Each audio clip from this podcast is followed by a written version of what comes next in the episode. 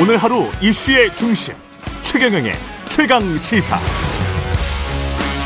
네, 잠시 후 8시 8분 43초에 미국 케이프 커네버럴 우주군 발사 기지에서 우리나라 첫 번째 달 탐사선 다누리호가 발사됩니다. 방금 전에 과학기술부 오태석 차관과 이야기 나눠봤는데요. 오늘 최강시사 2부에서는 과학 커뮤니케이터 엑소 그리고 산업과학부의 박대기 기자와 함께 이 다누리호가 풀어줄 달의 미스터리 그리고 달 탐사의 역사와 앞으로의 과제들 이야기 나눠보겠습니다. 먼저 이제 과학 우주 좋아하시는 분들은 다 아시는 분 엑소. 네 반갑습니다. 과학 커뮤니케이터 엑소입니다. 예 그리고 예 KBS 좋아하시는 분들도 다 아시는 분. 예 박대기 기자 나오셨습니다. 예 반갑습니다. 예.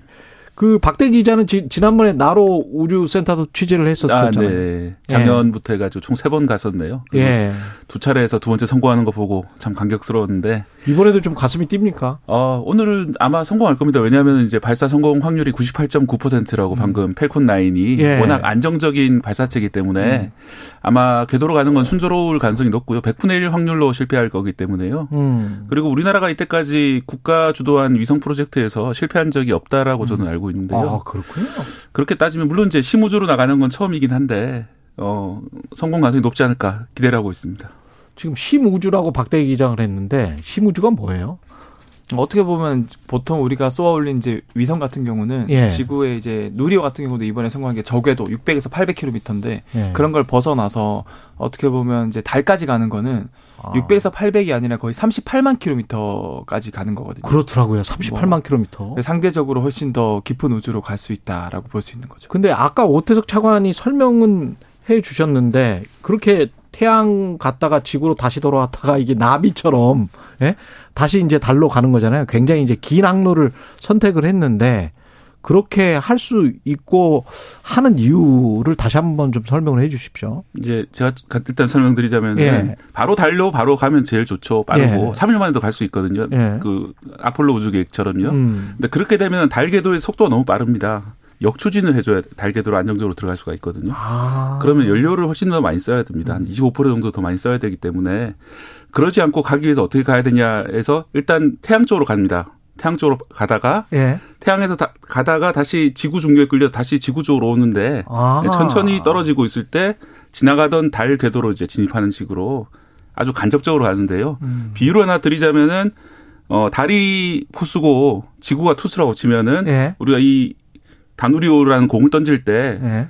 빠르게 직구로 던지면 제일 빠르게 들어가죠. 그렇죠, 그렇죠. 그게 아니라 살짝 위로 토스를 하면은 천천히 잡기 편하게 아, 가게 되는데 안정적으로 예, 잡을 수 있게 좀 느리게 가게 되는 것이죠. 대신. 그 달궤도에 안착할 수 있게 그렇게 하는 거군요. 그렇죠. 어떻게 보면은 이게 무게가 늘어난 이유도 미국 나사 측에서 이런 장비 6개 중에서 5개는 우리가 독자적으로 만든 거고 음. 한 개를 미국에서 이제 좀 실어줘 우리가 많이 자문해줄게. 음. 그래서 중량이 기초 예상한 것보다 좀 더 많이 늘어났고. 아 그렇게 된 거군요. 어떻게 보면은 뭐 저도 이제 과학 커뮤니케이터가 굳이 비유를 들자면 스키를 탈 때 좀 덩치가 큰 사람이 속도를 막 내면 나중에 그 속도를 멈추기 힘들잖아요. 그렇죠, 그렇죠. 에너지가 많이 들잖아요. 네. 그러니까 보통 우리도 지그재그로 가지 않습니까? 천천히. 네. 그런 것처럼 이번에도 중량이 너무 늘어나다 보니까 좀 무게를 줄일 수는 없으니까 어. 차라리 연료를 좀 줄이고 그 줄인 연료를 어떻게 그러면 최적화 쓰냐?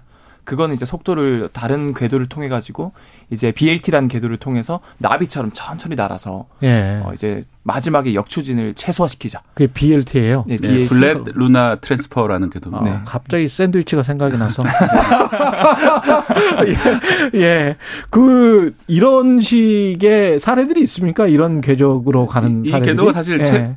어, 비교적 최근에 개발된 궤도고 음, 네. 1990년경에 이제 외국에서 처음 나온 궤도인데 일본에서 한 번 또 미국에서 한 번 정도는 확실히 있고 그 이후로 아마 몇 번 정도는 갔을 텐데 자주 가는 궤도는 아니거든요. 그래도 그 가장 최근에 네. 6월 말에 이게 또 우리나라 다누리 말고도 2026년 7년에 아르테미스 프로젝트라 그래서 미국이나 한국 전 세계적으로 협력을 해서 어 직접 이제 인간이 달에 가보자 음. 그런 프로젝트를 지금 준비하고 있거든요. 예. 그런 거에 대한 파일럿 탐사 답사 느낌으로 6월 말에 이 똑같은 궤도로 캡스톤 시험 비행 위성이 성공을 했거든요. 음. 그래서 어떻게 보면 사례들이 있다 보니까 이번에도 충분히 성공 가능성이 있지 않을까. 네. 상당히 어려운 궤도이긴 하기 때문에 음. 가는 것 자체도 상당히 의미가 있고 우리가 계산을 해서 이렇게 제어를 해서 보낸다는 자체가 의미가 있다고 생각합니다. 4개월 반 동안 우리가 이제 이게 잘 안착될 수 있을지 계속 봐야 되겠네요. 근데 네. 저는 신기한 게 그 정도로 아까 심궤도라고 말씀하셨는데 심우주라고 그러셨죠? Deep space. Deep space. 네. 심우주 선상에 있는 그런 그 탐사선하고 한국의 관제탑하고 연결이 돼서 이거를 계속 navigate 조정하는 식이잖아요. 우리가 네. 드론 조정하듯이. 네. 야, 저게 가능한가 싶습니다. 근데 사실 이 통신 자체가 예. 결국 전자기파를 쓰기 때문에 빛의 속도거든요. 근데 심우주라고 해봤자 결국 달에서 지구 이 왔다 갔다 하는 거리기 때문에 어. 뭐 우주가 최근에 제임스 웹 망원경은 135억 년 전에 은하까지 포착할 정도로 그런 전파까지 우리는 포착할 수 있거든요. 그래서 사실 달 근처 궤도는 거의 실시간에 가까운 속도로 서로 이제 제어가 가능하고 대단하네. 궤도가 측정이 가능하다는 거죠.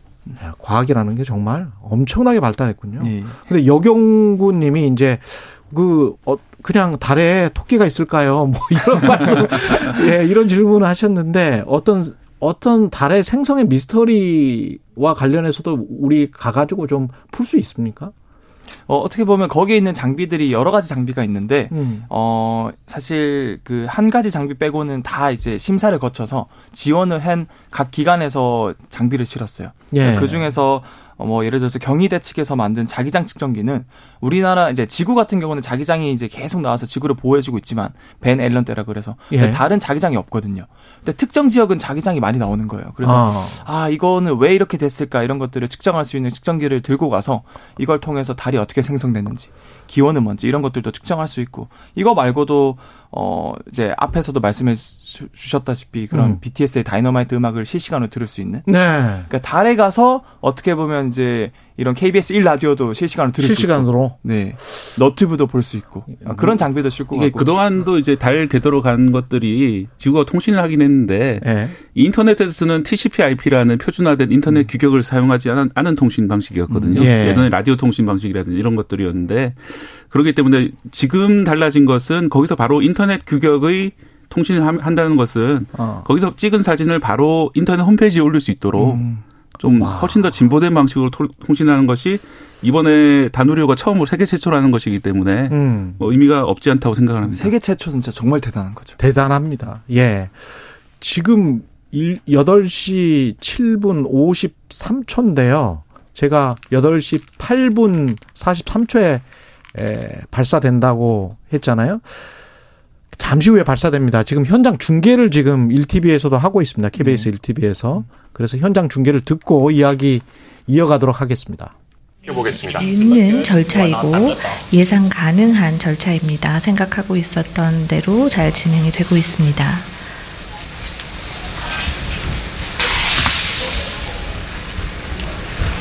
Falcon 9 is in startup. 예, 팔콘 9 Vehicle is in startup, which means that both stages have 이제 1단, 2단 어, 압력이 pressurize가 시작이 되었다는 것입니다. 압력이 상승하고 있습니다. LD is go for 2 and 24. Launch director has given the final go. 런치 디렉터가 이제 발사를 오더했습니다. 다누리호의 발사가 임박해 있습니다. T-minus 30 seconds, stand by for terminal count. 30초 전입니다.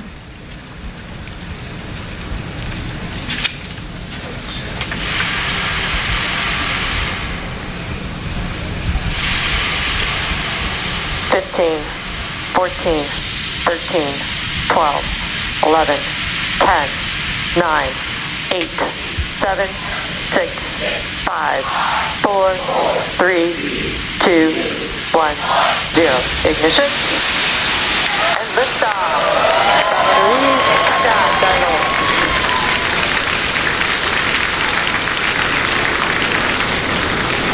Vehicles pitching downrange. Stage 1 propulsion is nominal.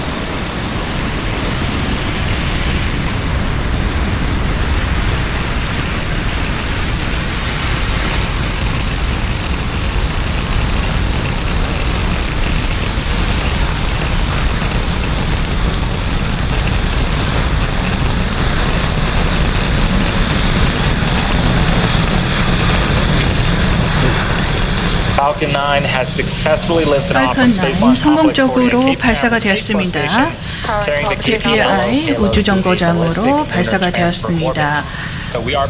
BTL 궤적 방식으로 우주로 비행을 시행, 아, 운행하게 됩니다. MAX-Q 기간 동안 이동을 하게 되는데요. 이동안은 가장 높은 수준의 어, 추력을 발사, 이용을 하게 될 것으로 예상이 되고 있습니다.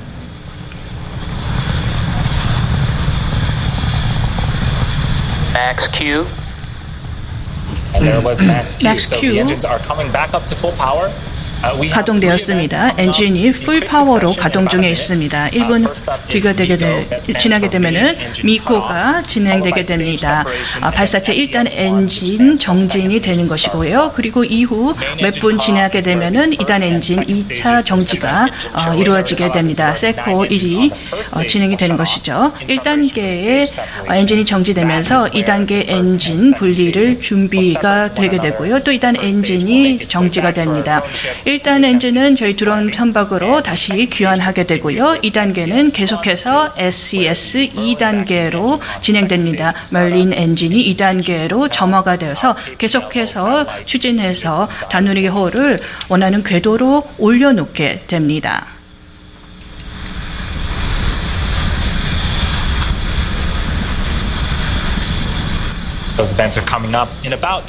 지금 10초 후에 메코가 시작될 예정입니다. 지금 펠컨 9의 모습이 굉장히 명확하게 보이고 있습니다.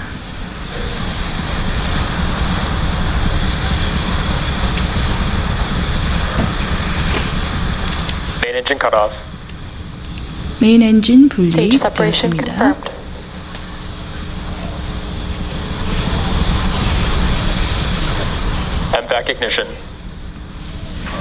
점화 시작되었습니다. 지금 1, 2단 분리가 확인되었습니다. 멀린 엔진 2단 엔진이 점화되었습니다. 몇초 후가 되면 페어링 분리가 시작될 예정입니다. 상단의 2단과 엔진이 분리될 예정입니다. 페어링 분리 준비 중에 있습니다. 이제 페어링 분리 되었습니다. 이 페어링 half가 이제 지구로 귀환하게 됩니다. 네 번째로 귀환하는 여정이 되겠습니다. 저희 Bob 회수 선박에 의해서 회수될 예정입니다. So we're coming up on T plus four minutes into the mission. 네, 다누리호 지금 발사 성공돼서 일단 분리됐고요. 그 다음에는 어떻게 되는 거예요? 네, 그래서 결국 지금 이거는 어떻게 보면 택배 기사가 예. 택배를 실어 나르고 있는 과정인데 예. 이제 일단 택배 기사는 이제 배송 완료했다 하고 이제 2단이 분리되고 최종적으로 이게 안에 있는 이 다누리 탐사선이 분리가 돼서 음. 스스로 이제 이런 WSB 또는 BLT 궤적을 돌아서 리본 모양으로 달에 4개월 반에 걸쳐서 가는 거거든요. 예. 그래서 이건 완벽하게 뭐 100% 성공은 아니지만 어쨌든 순조롭게 진행되고 있다라는 거고 음. 여기서 또 재밌게 볼 수 있는 점은 이 팰컨 9이 일론 머스크가 개발한 스페이스X에서 그렇죠. 어, 한 택배 기사님이거든요. 아. 그거는 이제 재활용이 가능해서 이 택배 기사님은 그러면 다시 지구로 돌아옵니까? 다시 돌아와서 발사대로 다시 딱 이렇게 씁니다. 마치 SF 영화처럼. 진짜요? 예. 한 지금부터 한 4분 정도 뒤쯤에 보실 수 있을 것 같은데요. 와, 대단하군요. 예. 그, 그래서 지금 이번 쏘아올린 로켓도 6번 동안 재활용했고, 예. 7번째 쏘는 거거든요. 예, 그만큼 비용을 아낄 수 있는 거죠. 여러 번 쓸수 음. 있기 때문에. 야, 그래서 과거의 그런 그 우주 탐사 때보다 비용이 음. 10분의 1, 뭐 많게 보시는 분은 100분의 1로 줄었다. 이렇게 말할 분들이 있을 정도로 그렇죠. 어마어마하게 비용이 줄어들고 있기 때문에 왜 최근에 이제 우주 여행이 그렇게 많이 나오고 달 어. 탐사를 여러 나라들이 뛰어들고 있냐면은 결국은 이런 그 일론 머스크가 만든 그 비용의 혁신 이런 것들이 이걸 많이 추동을 하고 있습니다. 1단 분리되고 2단 분리돼서 페어링 분리하고 그다음에 2단 엔진 뭐 달 탐사선이 완전히 이제 분리된 다음에 예, 40분 정도 지난 다음에 이제 달 탐사선이 분리가 되고요. 아. 예, 그다음에 이제 그게 궤도로 간 다음에 지구로 이제 첫 송신을 하게 됩니다. 음. 발사로부터 1시간 정도 지나게 되면요. 저 스페이스 X의 추진체는 다시 돌아오는데 그 추진체는 그러면 지금 말씀하신 것처럼 무한 반복 재사용이 가능합니까? 그러니까 무한까지는 아니지만 예. 그래도 여러 번 뭐 10여 회 이상 재사용이 가능하고 10여 회 이상 그리고 어떻게 보면 이거는 나사조차도 못한 국가가 못한 거를 한 기업이 해낸 거고 이걸 따라서 이제 제프 베조스의 블루 오리진이라던가 예. 다양한 기업에서 이걸 따라하고 누리호조차도 음. 이렇게 그 로켓을 여러 개로 이제 유닛화시킨 clustering 기술인데 이것도 나중에는 재활용을 할 수 있는 어, 초석이 되는 기술이거든요. 예. 그래서 누리호도 지금 그런 방식을 해서 계속 이제 발전을 시켜 나가고 있다 라고 생각하시면 될 것 같아요. 우리 누리호에 있는 우리의 독자 기술은 지금 뭐뭐가 있는 건가요? 어떻게 보면 이제 발사체가 성공을 하긴 했는데 예. 많은 분들도 궁금해하실 거예요. 아니 그러면은 우리 탐사선 달 탐사선 우리 택배 기사 누리호에 실어 가면 되잖아. 왜 다른 택배 기사 예. 쓰냐? 근데 그거는 누리호 자체가 적게도 이제 600에서 800km 목표로 제작된 거예요. 아. 그래서 이제 어떻게 보면 이제 지하철이다. 지하철로 서울에서 부산까지 갈 수 없잖아요. 예. 그래서 누리호로 점점 발전시켜서 나중에는 2030년에 차세대 발사체를 개발을 하고 있어요. 지금 우리나라에서도. 그렇군요. 그걸 통해서 예. 아마 어, 달 탐사선이 또 추가로 가지 않을까 어, 생각을 하고 있습니다. 이게 일곱 번째라고 하는데 다른 세계 그 우주 선진국들이라고 할 수 있겠죠. 다른 나라들도 진짜 주목을 합니까? 아니면 우리나라 사람들만 이렇게 가슴이 벅차는 건가요? 그 이제 뭐 달 이렇게 궤도선이긴 하지만 예. 달에 가는 것들이 흔한 일이 아니기 때문에 예. 어, 네이처나 사이언스 같은 과학 잡지에도 아, 상당히 그렇군요. 주목을 하고 있고요. 이번에 뭐 우리가 가지고 가는 것 중에서 광시야 편광 카메라라는 것들이 있는데 음. 이 세계 최초로 달 표면 전체에 대한 편광 지도를 제작하기 때문에 음. 달 자원, 헬륨 3 같은 자원들이 있는데요. 그런 자원들이 어디 있는지, 티타늄이 어디 있는지 이런 것들을 확인할 수 있게 되고요. 또 나사에서 준 카메라가 있어요. 섀도우 캠이라고 우리가 달에 간다고 하니까 이 카메라로 사진을 찍어서 사진을 공유하자 이러면서 이제 카메라를 실어줬는데요. 그게 달 사진이 잘 없는 지역이 달 극지역입니다. 탐사가 안된 아. 지역이요. 우리나라가 이제 극궤도로 돌면서 달 극지역들을 촬영하기 때문에 나중에 이제 나사의 유인 우주선 아르테미스 계획에 따른 유인 우주선이 달의 극지역에 착륙할 수가 있는데 착륙 후보지를 결정하는데 아마 중요한 자료를 제공할 걸로 보입니다. 그 다른 나라들이 못했던 거 안 해봤던 거를 지금 하는 의미가 있, 네. 군요 그렇죠. 똑같은 거를 지금 반복하는 거는 아니군요. 단순히 일곱 번째의 그런 뭐.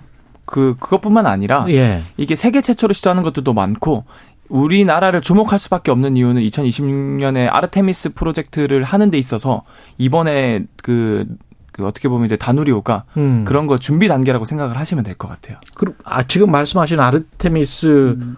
프로젝트에 우리도 지금 참여하고 있는 그렇죠, 거죠? 참여하고 있는 거고. 예. 이거가 다누리오가 성공적으로 성공하면은 음. 결과적으로 2026년에 돌아, 돌아오는 모습인 것 같습니다. 아, 네. 아, 아 그래요? 네. 아, 지금 돌아오는 모습이 네. 보이고 있습니다. TV 화면에는 네. 추진체가 돌아오고 있네요. 진짜. 네. 참 대단하군요. 예. 네. 결과적으로 이게 표면적인 기술 일곱 번째 성공했다 뿐만 아니라 아르테미스 프로젝트를 하는 데 있어서 큰 음. 도움이 되기 때문에 전 세계적으로 지금 주목을 하고 있습니다. 예. 여기까지 듣겠습니다. 지금 뭐 유튜브 화면에는 좀 나오고 있고 KBS 1TV에는 계속 지금 중계가 되고 있으니까요. 아, 의 같은 거 다시 한 번만 설명을 해 주시고 끝낼까요? 네. 네. 이게 뭐 아직은 처음이긴 한데 음. 우리나라에서 우리나라 기술로 만든 물체를 위성을 처음으로 지구 궤도가 아니라 지구 궤도 밖에 우주로 이제 나아가는 첫 첫 번째거든요. 우리나라 역사상 처음 있는 시도기 때문에 음. 의미가 간단치 않다라고 생각이 들고요. 달이 참 가까워 보이지만은 정말 가기 어려운 곳입니다. 음. 그래서 어, 이 계획이 이번 시작이지만 앞으로 더 커지고 어, 다음 세대에서는 달에 발을 딛는 그 한국인이 있었으면 좋겠습니다. 음. 어, 저도 짤막하게 말씀 한마디만 예. 드리자면 결국 이게 시작이자 끝이 아니라 음. 이첫 번째 계단이거든요. 그래서 2026년에 아르테미스 프로젝트도 같이 참여하고 2030년에는 우리나라가 스스로 발사하는 달 착륙선 계획도 있거든요. 예. 그래서 많은 대한민국 국민분들께서 음. 어, 이런 다누리호의 그 1차원적인 것만 보지 마시고 앞으로 그 누리호도 네 번 더 발사를 할 거고 다누리호뿐만 아니라 다양한 발사체들 탐사선들이 발사될 계획이니까 많은 응원을 해주셨으면 좋겠습니다. 예. 과학 communicator 엑소 그리고 KBS 박대기 기자였습니다. 고맙습니다. 네, 감사합니다. 감사합니다.